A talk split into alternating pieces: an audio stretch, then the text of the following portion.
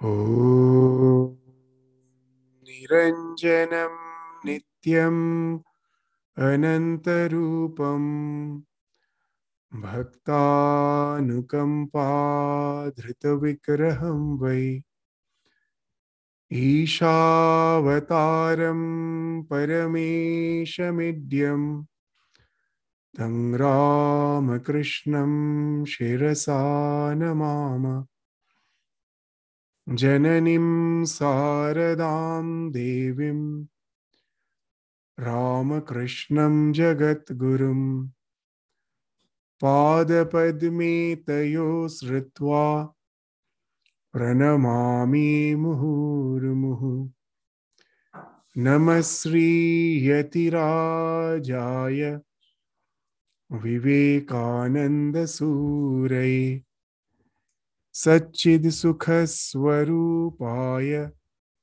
Swamine Tapaharine.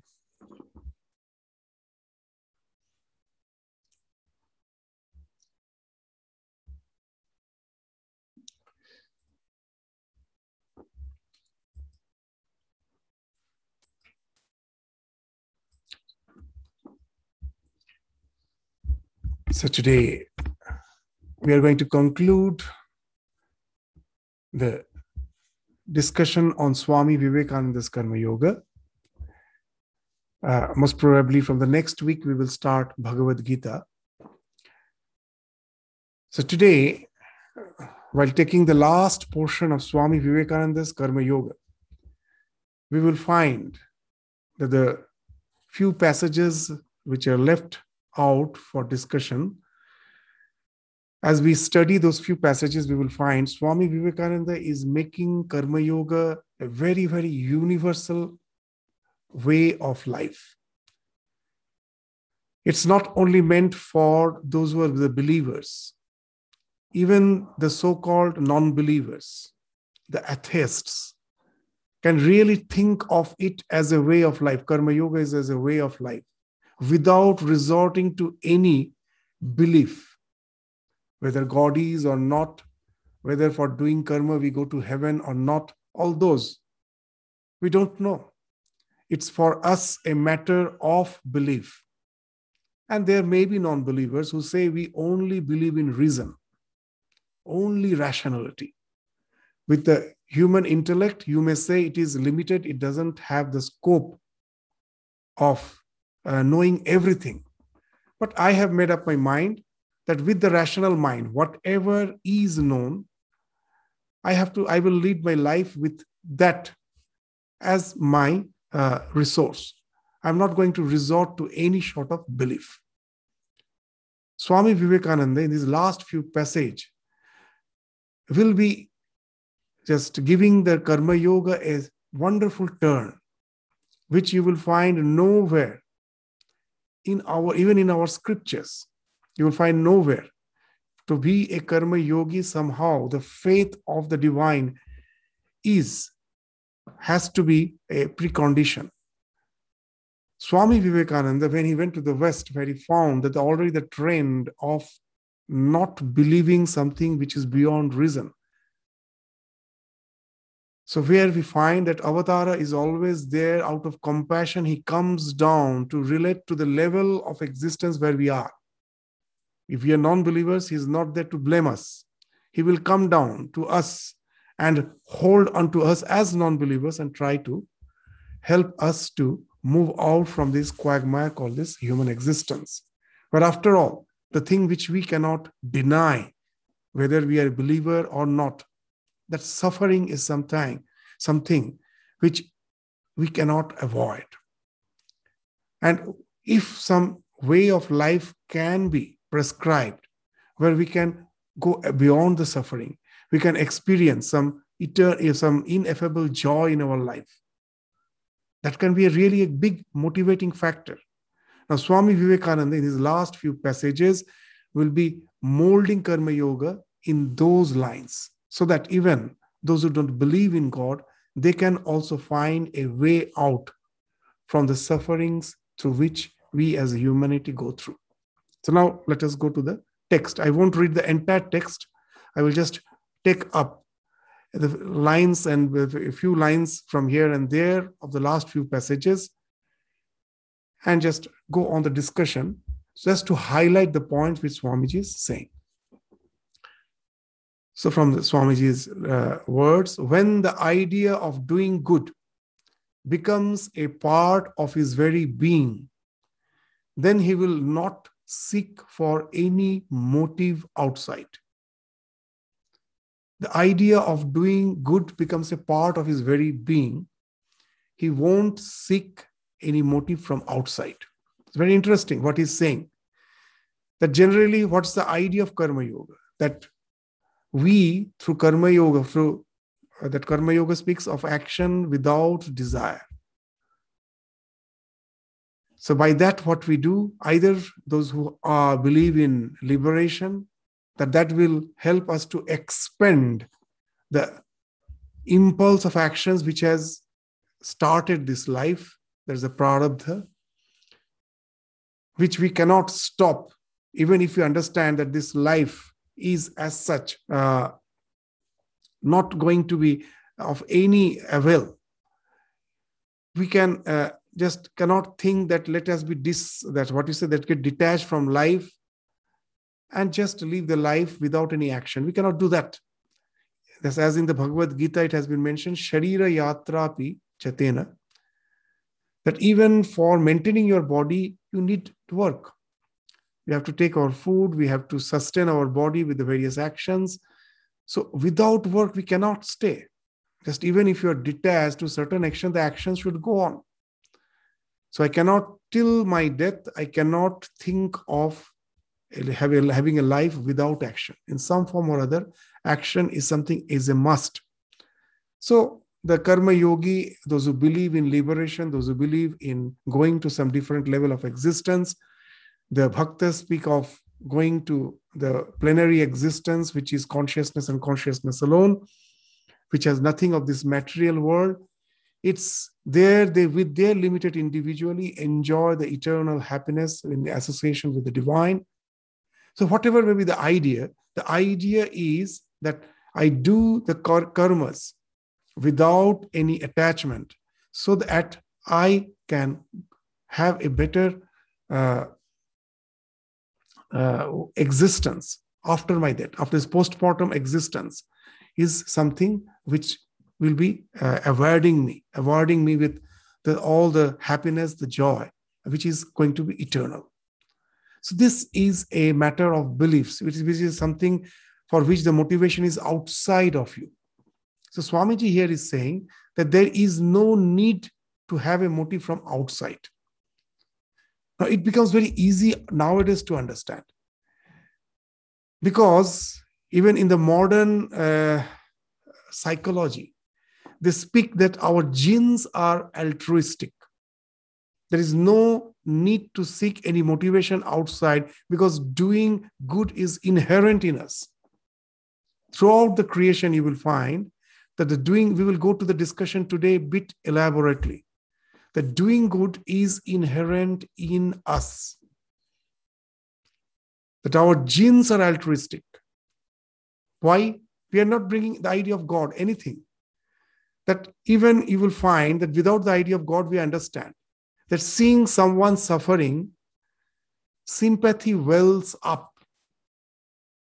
Even if I just forget the idea that God has programmed sympathy in my heart, I just take myself to be a biological creature. Can we deny the fact that sympathy, empathy, something is there which wells up when we see others suffering, especially when my near and dear ones are suffering? It wells up. So from where that mechanism is happening, the moment you take food, your stomach starts secreting enzymes that is going to digest the food.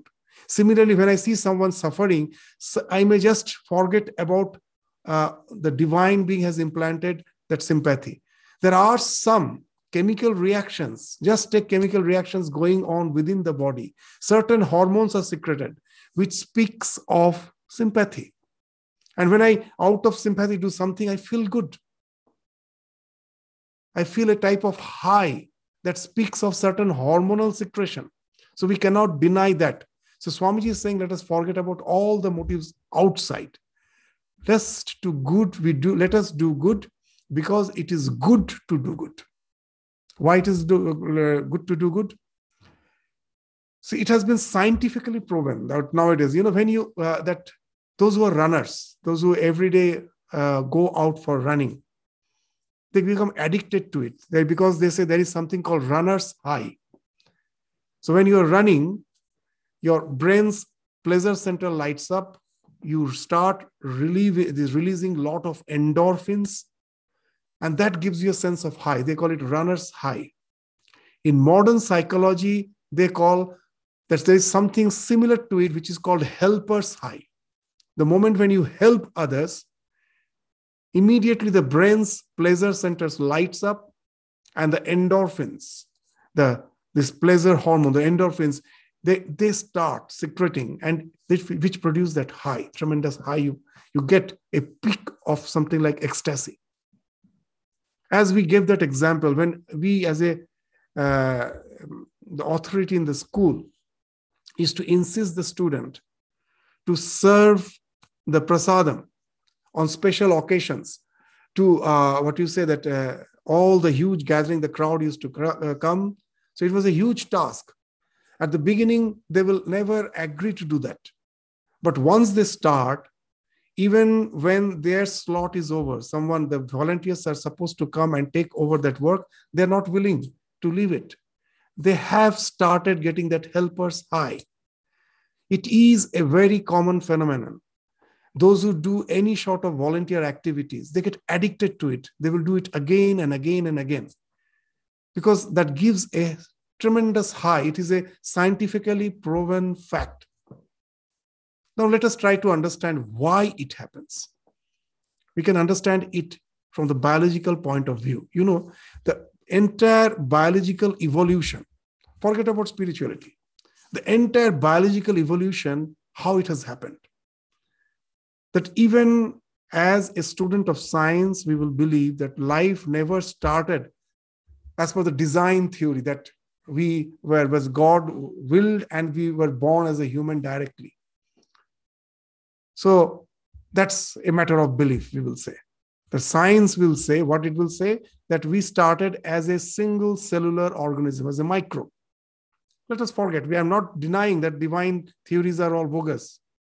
Let us just take the standpoint of the non-believer, that we started as a microbe and the evolution process started. Very interesting. As a single cell, the moment we were just having that awareness as a single cell, what's that awareness? That within a certain stimuli, I exist. If there is a bit more heat, I perish. If it is a bit more cold, I perish. If humidity is more, I die. If humidity is less, I die. In the ocean, there are various layers of existence. If I move up, the pressure is less and I burst out. If I go below, the pressure is so high, I get crushed. So everywhere I find there is limitations of my existence. And how the evolution happened?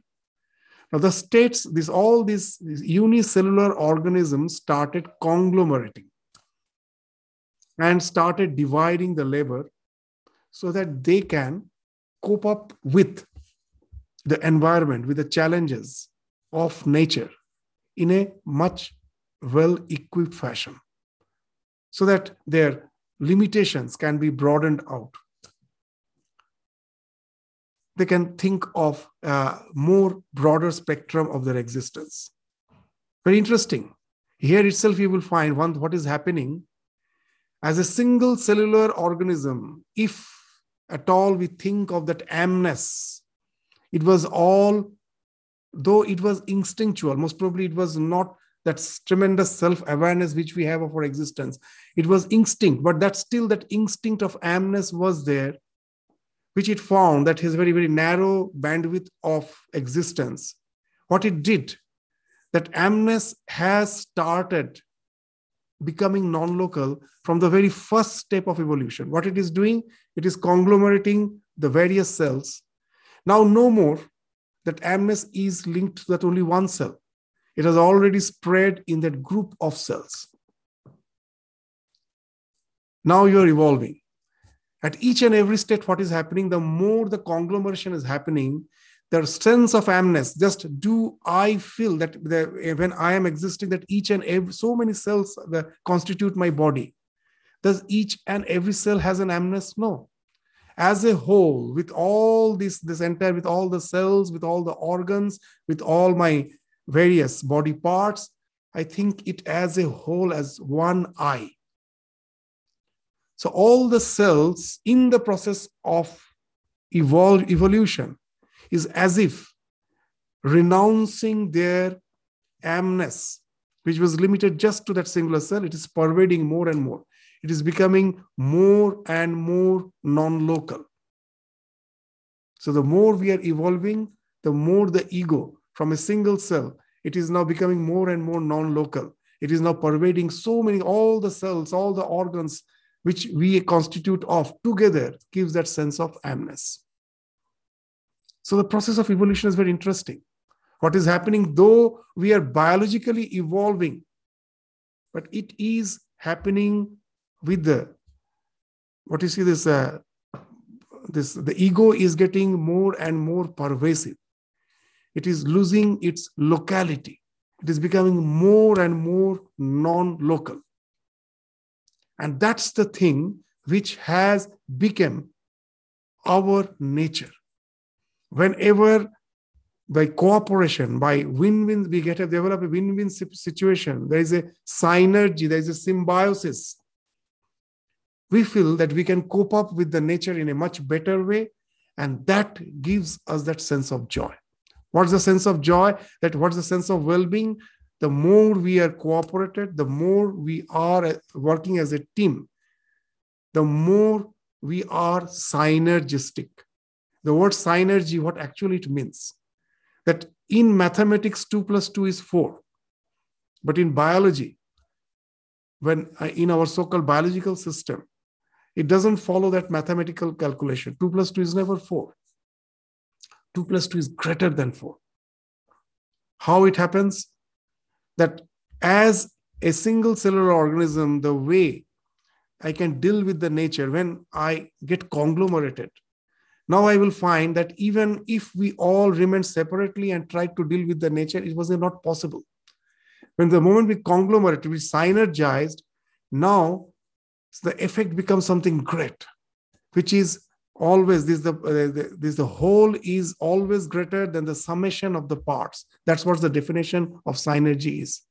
If you just sum up the parts, the whole is greater than the summation of the parts. To understand it, we will give a common example.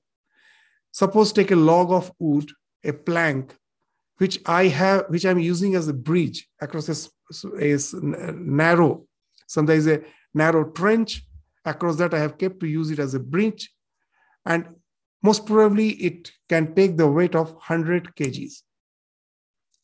And now, if I put another plank over it, as per mathematics, now I can take 200 kg. But you will find it is always greater than that. It may take 250, 300 kgs now, the moment you keep two the planks together. So it is no more the mathematical calculation is working there. So this is the thing which is meant as synergy, that the summation of the parts is the whole is always greater than the summation of the parts. So this is the thing which speaks of evolution. The Darwin's theory of evolution is not negated that way. But at the same time, synergy explains it in a much better way. Now, in the modern biology, they speak of this cause of evolution is synergy, symbiosis. How? That wherever the group, the teamwork happened in a better way, those particular group of organisms, those species, they coped up with the nature in a much better way and they survived. And those who were thinking of their own individuality as a separate existence, they couldn't cope up with the nature. They became extinct. So, but all this thing was happening as per the instinct. In the human being, what happened? That instinct, in the place of the instinct, the reason came. That I, as a being, have a choice. I have a responsibility. The word responsibility means response ability. I have the ability to respond to the stimuli in a particular way. Till the human being, all others were guided by the instinct. So they need not have to decide. It was the nature itself have decided that they are bound to cooperate even unknowingly to really evolve out. This human being is at the apex of the evolution, where we find that the reason is taking the place of the instinct. Now I have the ability to respond to a stimuli as per my choice. That I may cooperate, I may not. So now you will find a very interesting thing. The more we are selfish, the more we are having the localized ego, the more you are thinking of yourself. Even you go to the psychologist who says that I am extremely depressed, I am constantly having a lot of worries. Even the psychologist will say, try to divert your attention from yourself to others. Do some volunteer work. Try to get involved in some productive activities. If you go to the psychologist, they will ask you to do the same thing. Why it happens? Here also, the more you are localizing your ego by thinking of yourself, the entire process of evolution has happened where we were non-localizing our ego. We were more and more pervading through cooperation. As a human being, we have the choice. Now, the instinct is not working. As per our choice, we have the responsibility. We are able to choose our response, and I choose to be selfish. I will think only of myself. Yes, physically, I may really prosper. You may have a lot of wealth, but at the cost of your mental well-being, because you are going contrary to the entire process of evolution. And you will find the more we are self-centered, the more you are stressed, the more you are careworn, the more you never feel good. And the moment you reach out, the moment you become unselfish, you try to do something good. Doing good means, as in the scriptures, it has been very nicely mentioned. What is good? Paropokara punyaya papaya parapiranam. That whenever you are trying to reach out through altruism, that is punya, that is good. And what is not good, what is evil? Parapiranam. Whenever you are trying to hurt someone, that is evil. So here you will find that whenever we are trying to help others, how it is good? Not because that in heaven something is waiting for me to reward me. No. Here itself I get the cash down payment. Our Sridharananda ji, whenever in Sydney or here also, I think previously I've heard his lecture, this is the term which he uses, that immediate when a daily laborer works, he gets the cash down immediately. The work is over, he gets the cash down payment. So here also the same thing happens. No external motivation is required. The moment you do good, you immediately get the cash down present. That's why all those who are involved in volunteer activities, they're addicted. They go for it again and again and again. It gives a sensation of that feel good, that helper's high you get. So let us take that to be the motivation. That's what Swamiji is starting. So let us read that line. We should do good, then he will not seek for any motive outside. Let the idea of doing good become a part of our being. Let us not seek for any motive outside. Let us do good because it is good to do good. It is good to do for your good, means it's actually helping you.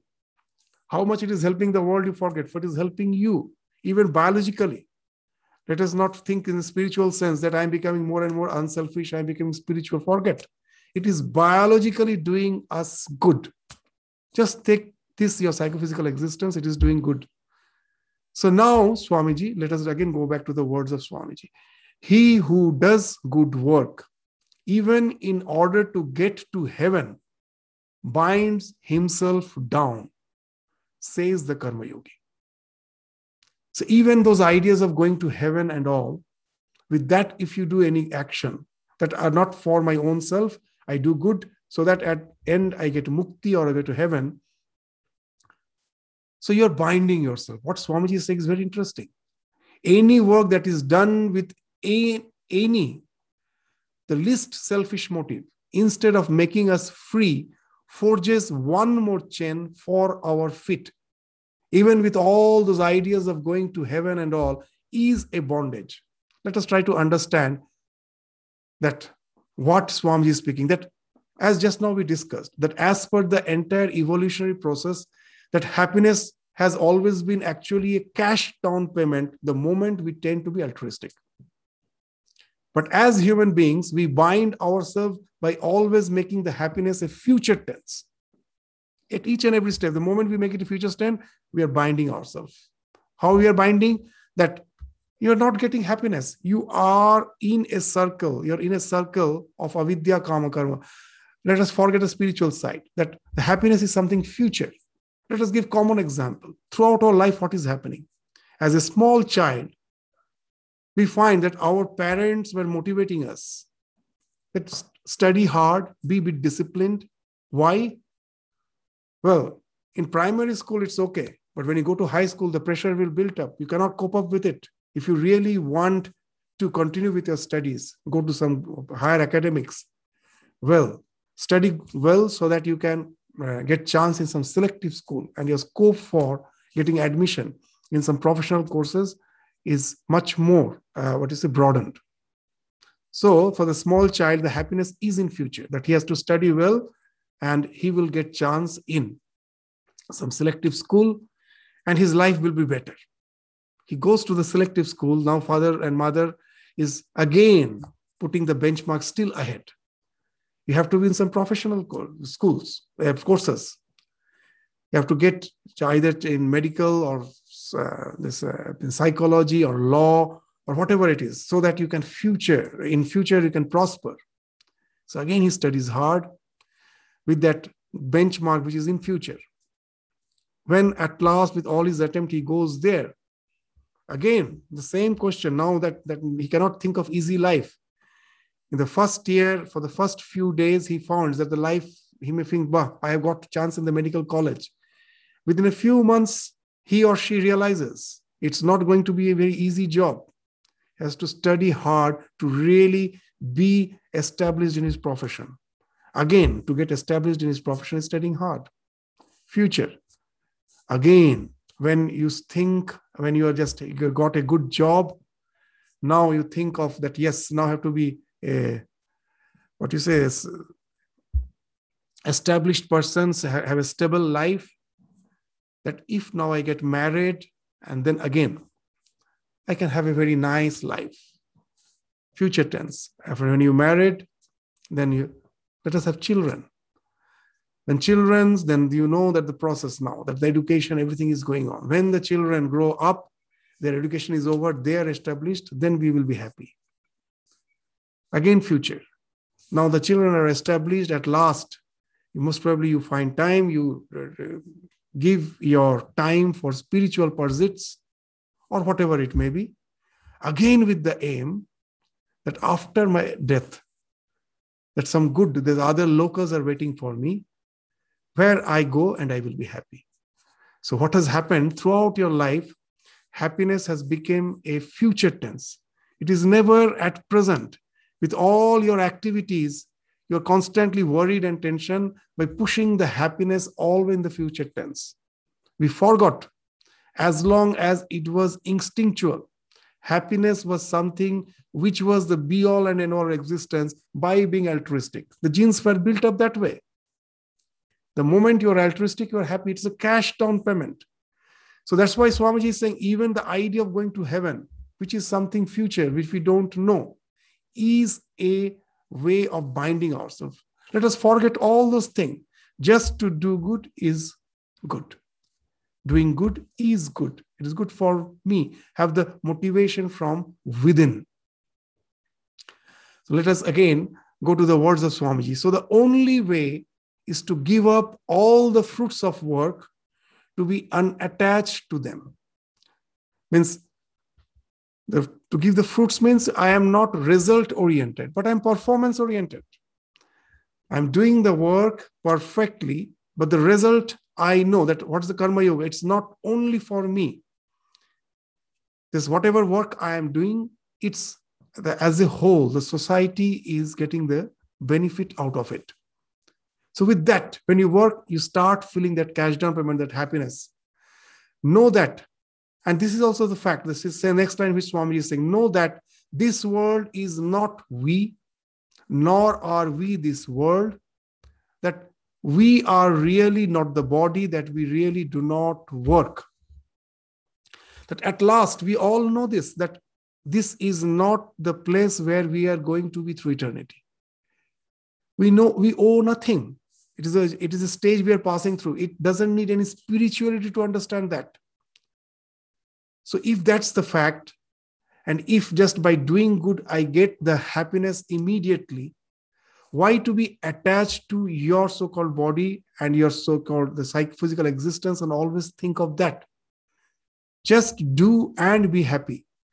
That, and we really do not do the work. Even if you, that till now, the discussion which we had, you'll find that the moment we have that sense of amness, immediately the nature is working.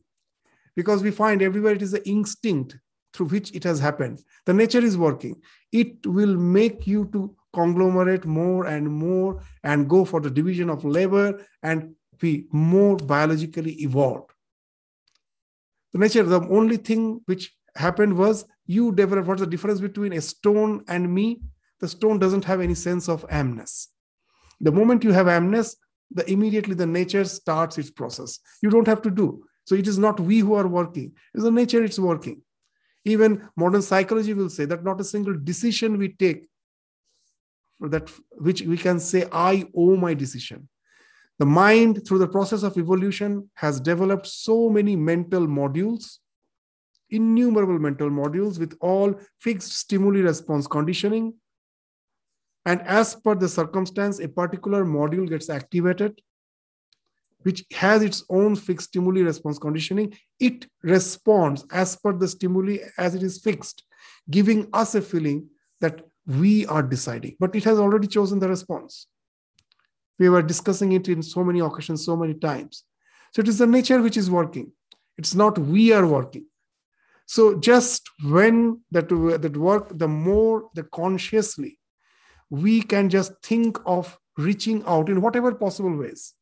You may say, I am a poor person. I cannot think of helping others. And for helping, not only the resource in the form of wealth is required. In this world, we find, especially we as the Swamis, we find the world at present, the biggest help is just if you can sit down and listen to others' worries for time being, the other's suffering. It gives us such a tremendous feeling of relaxation to the other person. We don't have time. We cannot relate to others. Just sitting down and giving some time. For everything, we have a price tag. Even if you go to the counselor, that 1 hour, the price tag is there. Nothing is without price. At last, we find the counselor himself is having mental tension as well as his patient. Both has helped to drag each other down. Nothing has happened at last. Because the basic thing was missing, where none of them had the sense of altruism. All were thinking of their personal gains and only how much I earn, how much I get. And that's the reason which we find is behind all the psychological issues at present. Behind all the psychological issues in one, and it is if only one answer to all the psychological issues, it is a selfishness, nothing else. The world, the more and more we are becoming selfish.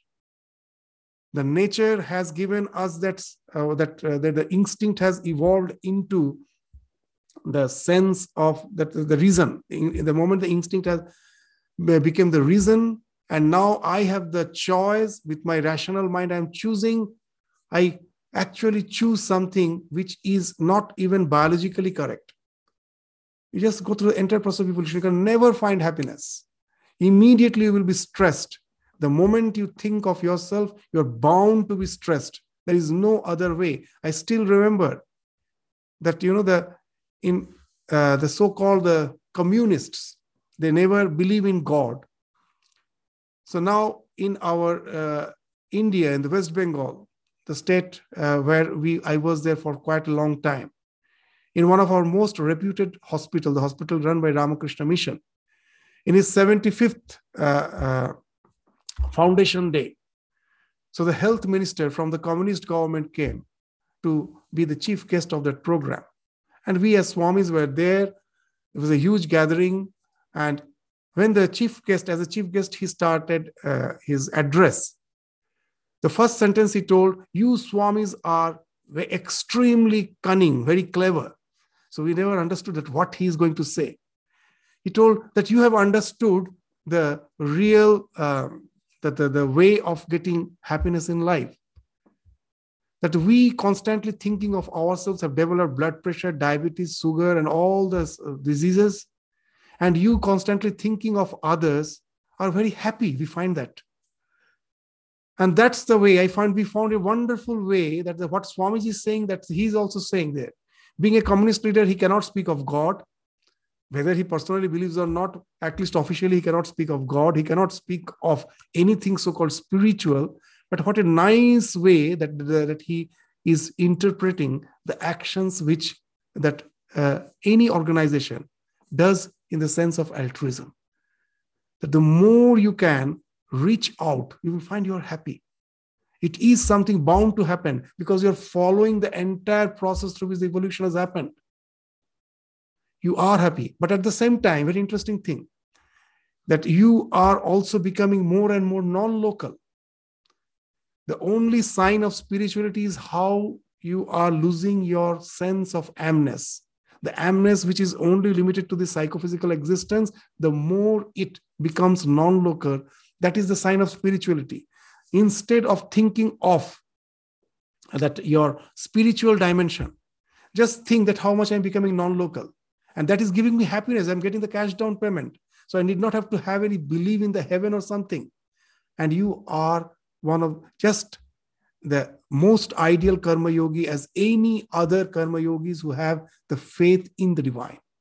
So without that, and you are not doing it for any goal which is of which you have to establish on some belief or which is in the future. You're just, your goal is something in the present. Doing good gives me happiness. That's why I'm doing it.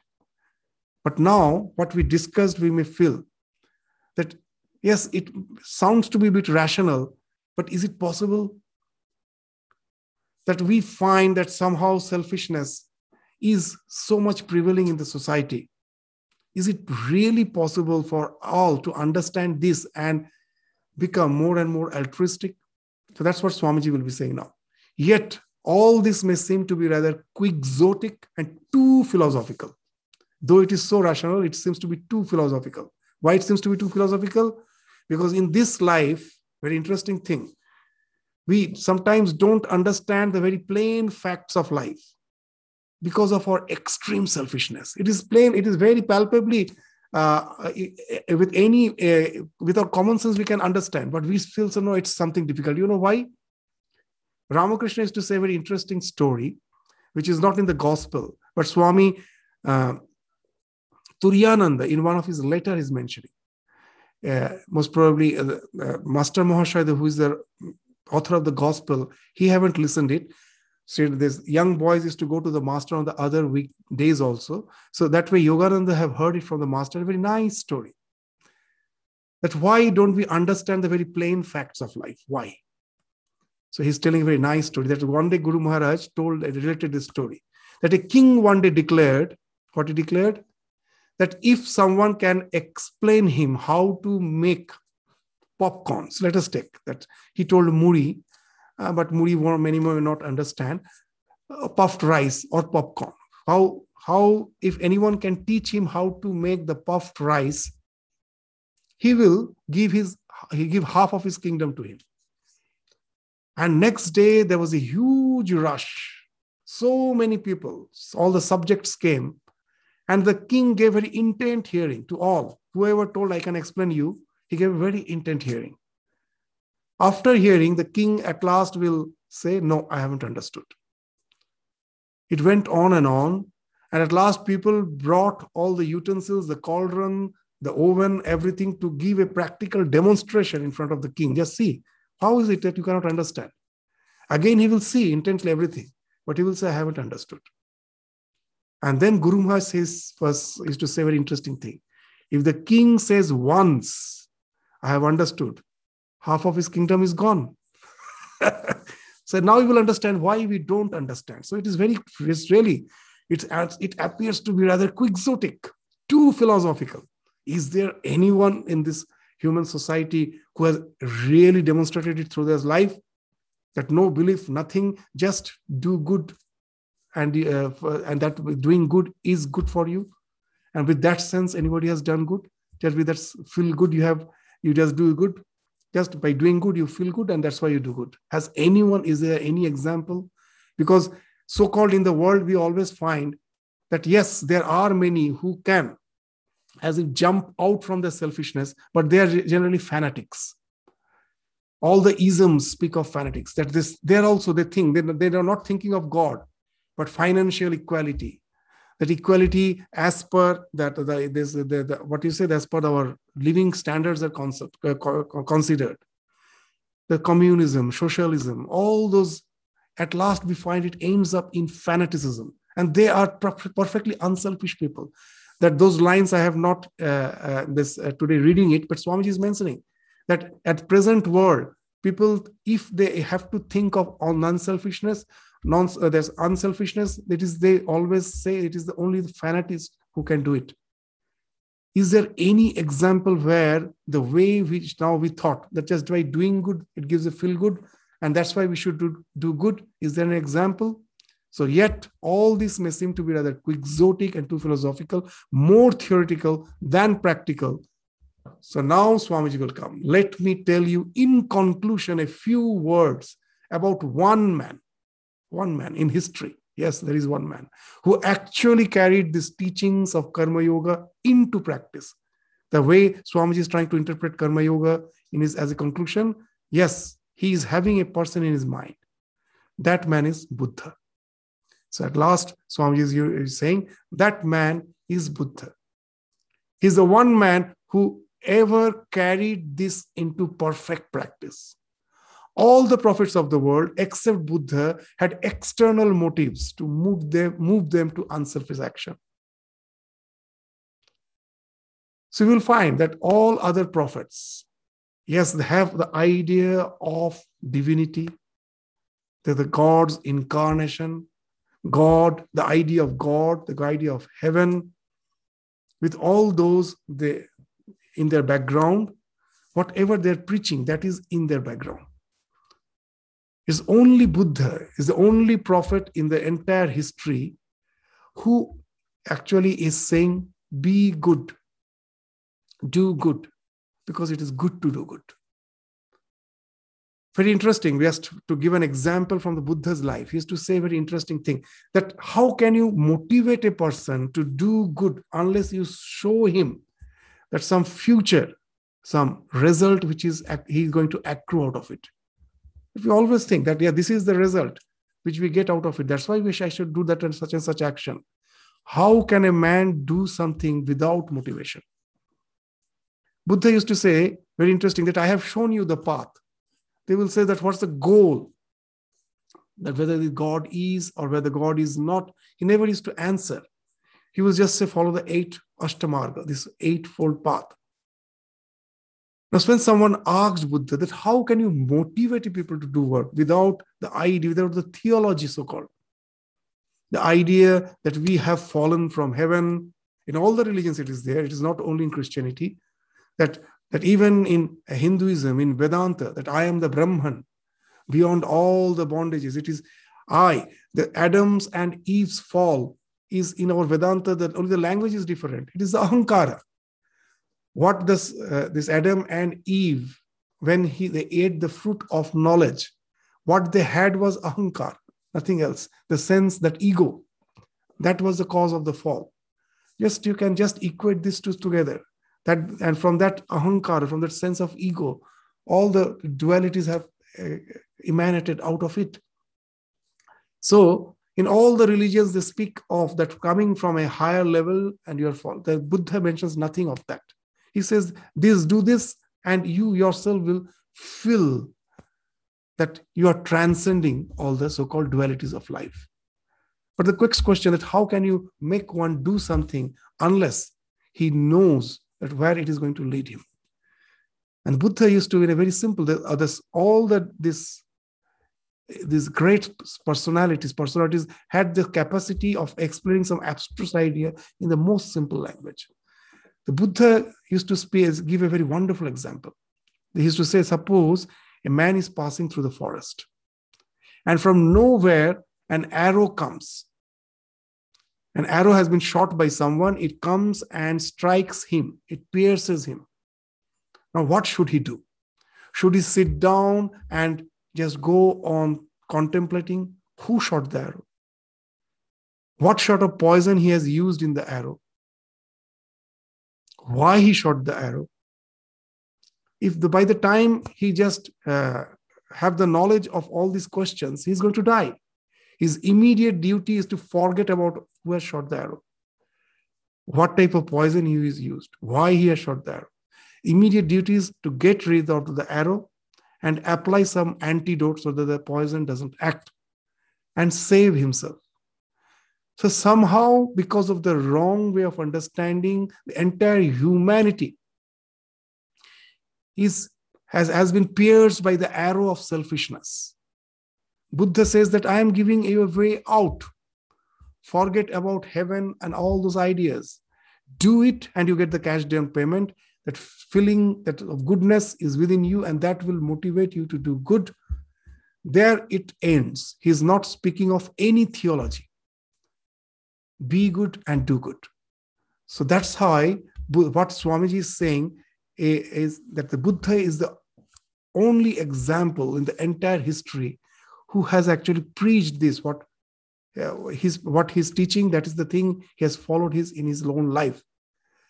In the words of Swami, he is the one man who ever carried this into perfect practice. All the prophets of the world, except Buddha, had external motives to move them to unselfish action. The prophets of the world, with a single exception, may be divided into two sets. One set holding that they are incarnations of God who have come down on earth, and other holding that they are only messengers from God. The incarnations of God speaks of the Son of God, Jesus Christ, the messenger of God, Muhammad of Islam. And both draw their impetus for work from outside. Again, we are not saying that this is something just a mere belief and we need not criticize them. What they are saying is perfectly okay for the believers. But those who don't believe, is there no way out? So today's discussion is for those who are non-believers. You cannot convince them with all those ideas. Is there any way out? Yes. As an example, Swamiji is keeping neither Christ, nor Buddha, nor Krishna, nor any of the avatars, but only Buddha. Buddha is the one, even those who are so-called non-believers, can resort to that life. Very interesting. In the present days, in the secular education, neither Christ nor Muhammad nor any of the spiritual luminaries of our Hindu tradition can enter into the course of studies. Buddha also directly has not entered, but his teachings has entered. Throughout at present, in the name of positive psychology, what is taught is nothing but the teachings of Buddha and Buddha alone. Bit modified, the language has been changed. There's mindfulness, the practice of meditation, which speaks of loving kindness. In the universities, loving kindness, meditation is taught in positive psychology. Mindfulness is taught. And these are all the products of Buddhism. Now I will say 100 years back, this is a very recent development. Swami Vivekananda as a prophet is as if predicting that this is the ideal, this is the man, because people are going to be the non-believers. It is very difficult to make them act in a very spiritual way from the spiritual standpoint. But after all, everyone wants to be happy. And it is out of the compassion that Swamiji is giving out a way, which we find the world have already started following. Go to that all the secular academic courses, none can enter there. But Buddha's teaching, but with the name Buddha cannot enter. Buddha is also considered as a religious teacher. But whatever it may be, forget about the personality. His ideas have entered. It is pervading the university. If you go to any university and just search that the course which is most liked by the students, there are so many courses which even you go to the university, apart from this mainstream, the course which you are studying, there are some optional subjects which you can choose. The professors who are most liked are the positive psychology professors. Their courses, people having a huge rush in most all the universities. And more and more students are taking recourse to that. That shows the trend. And you will find now you can relate it with the words of Swamiji. So Buddha is the only prophet who said, what he said, I do not care to know your various theories about God. That's what the universities are saying. Students are also saying, what is the use of discussing all the subtle doctrines about the soul? Do good and be good. Altruistic Zen. That the students understand. Loving kindness gives you happiness. That the students understand. Mindfulness makes you understand the idea everything is a flow, nothing is going to be permanent. That the student understands, and that's what Buddha is teaching. And this will take you to freedom and to whatever truth there is. We take way to be the goal, and that's why how we misunderstand Buddha. You will find that when Buddha, then the question comes that then Buddha, can we consider Buddha an atheist? Very interesting. All the Buddha's teachings, when we go through in this point, we will now let us just say that Buddha can be followed by the non-believers, but that doesn't mean that Buddha is the father of the non-believers, that he is a non-believer himself. No. Most of the people will be quoting the Buddha's very second lecture, the second sermon. When he came out from his illumination, the second sermon speaks of the concept of Anatta. Anatta means in Pali language, that they cannot pronounce Atma, that is pronounced as Atta. Even in Bengali, we do the same thing. So the doctrine of Anatta means the doctrine of non-self. They say that Buddha himself have told there is no self. But very interesting. Ramakrishna used to say a very interesting story, that we somehow had the habit of eating away, torturing the text, as per our biases. And that way our understanding gets limited. Time won't permit you. Have you heard the story of that weaver who was asked, who have already stolen one of the cotton balls and was hiding it below the armpit. And when she was asked to dance, she couldn't dance properly. How can she dance? Because she's already hiding something under the armpit. She cannot raise it. She will get caught. So for us, all the ideas of these great personalities like Buddha, when we try to study, we as per our preferences keep something below our armpit and we don't understand it properly. Buddha, if you really go to the original teachings of Buddha, nowhere he's saying there is no self. The second lecture is very famous. He's saying there are five flows: this body, our feelings, our mental formations. In all these flow. In all these, there is no self. There is no self is not a sentence. It is a phrase for Buddha. There is no self in body. There is no self in mind. That's the same thing in Vedanta also we are saying. But about the self, he's quiet. In his life, it has happened. When one person came to ask him, whether God is, he kept silent. He never spoke of God. He thought that most probably he doesn't believe in God. And then the next question was, so there is no God, isn't it? This is very interesting. Here also Buddha kept quiet. He never gave answer. He never gave answer whether God is or is not. Nothing, no answer. So that speaks that he doesn't care of any theories of God, whether it's existence or it's non-existence. When that existence of God is also a theory, non-existence of God is also a theory. because anything which I have not seen doesn't prove its non-existence. When I say God doesn't exist, yes, I haven't seen God, but can I assert that then anything which I haven't seen is non-existent? That itself again is a theory. So Buddha is not going to there anywhere. What Buddha told is a very interesting thing, that I never preach theories. God is or is not. These are all theories. I never preach. I preach the way.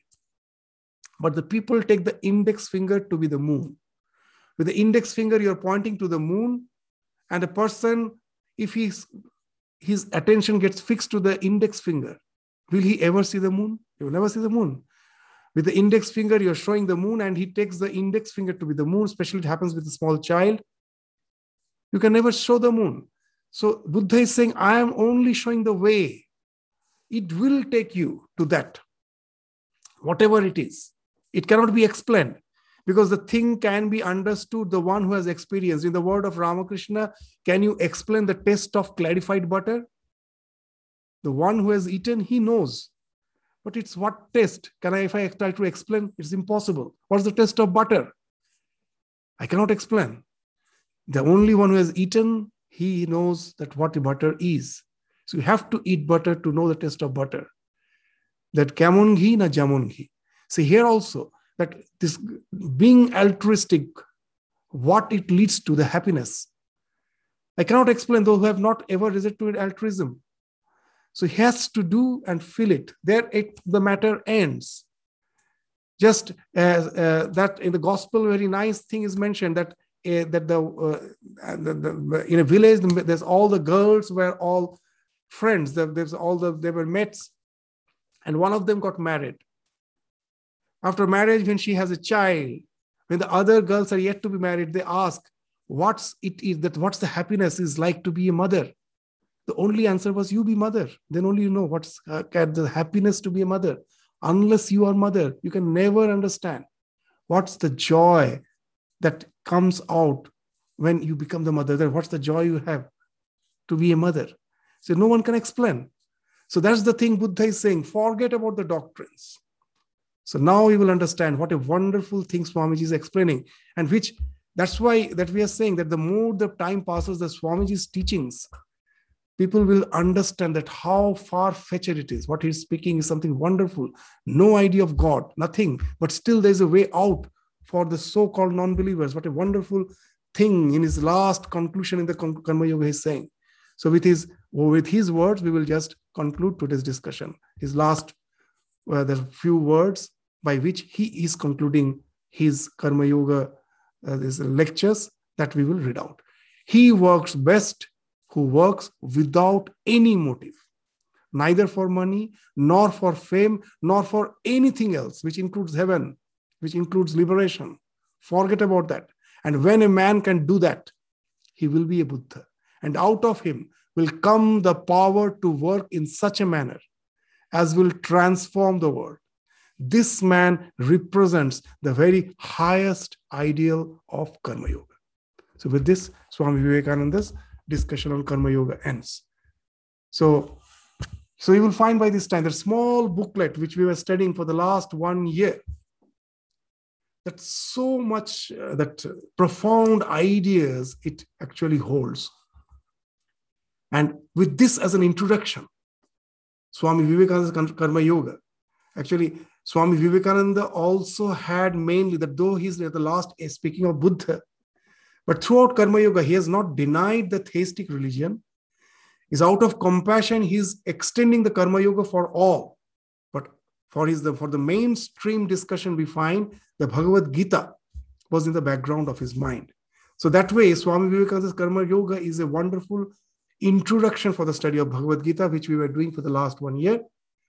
In the next class, we will start the study of the Bhagavad Gita, the elaborate scripture, which is not only of Karma Yoga, it's the synthesis of all the yogas, not only of all the yogas, synthesis of all the philosophies, the dualist, the non-dualist, the Advaitins, Dvaitins, Vishishtadvaitins, all these Vadas, all the so-called Darshanas has been wonderfully synthesized to give a philosophy where we can just synthesize all our faculties, and it can lead to emancipation. Again, in spiritual sense, of course, and even that in our scriptures, they say that we don't know what is going to happen after death. That is a belief. Ihaiva, Ihaiva, again and again this word is used. Ihaiva, now and here, you can experience the joy out of it. And that's the thing we will find in the Bhagavad Gita, that how through the synthesis of all the yogas, we can transcend all the limitations of the human existence that the Bhagavan Krishna will be teaching in a wonderful way.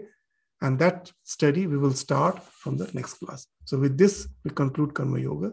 Om Shanti, Shanti, Shanti.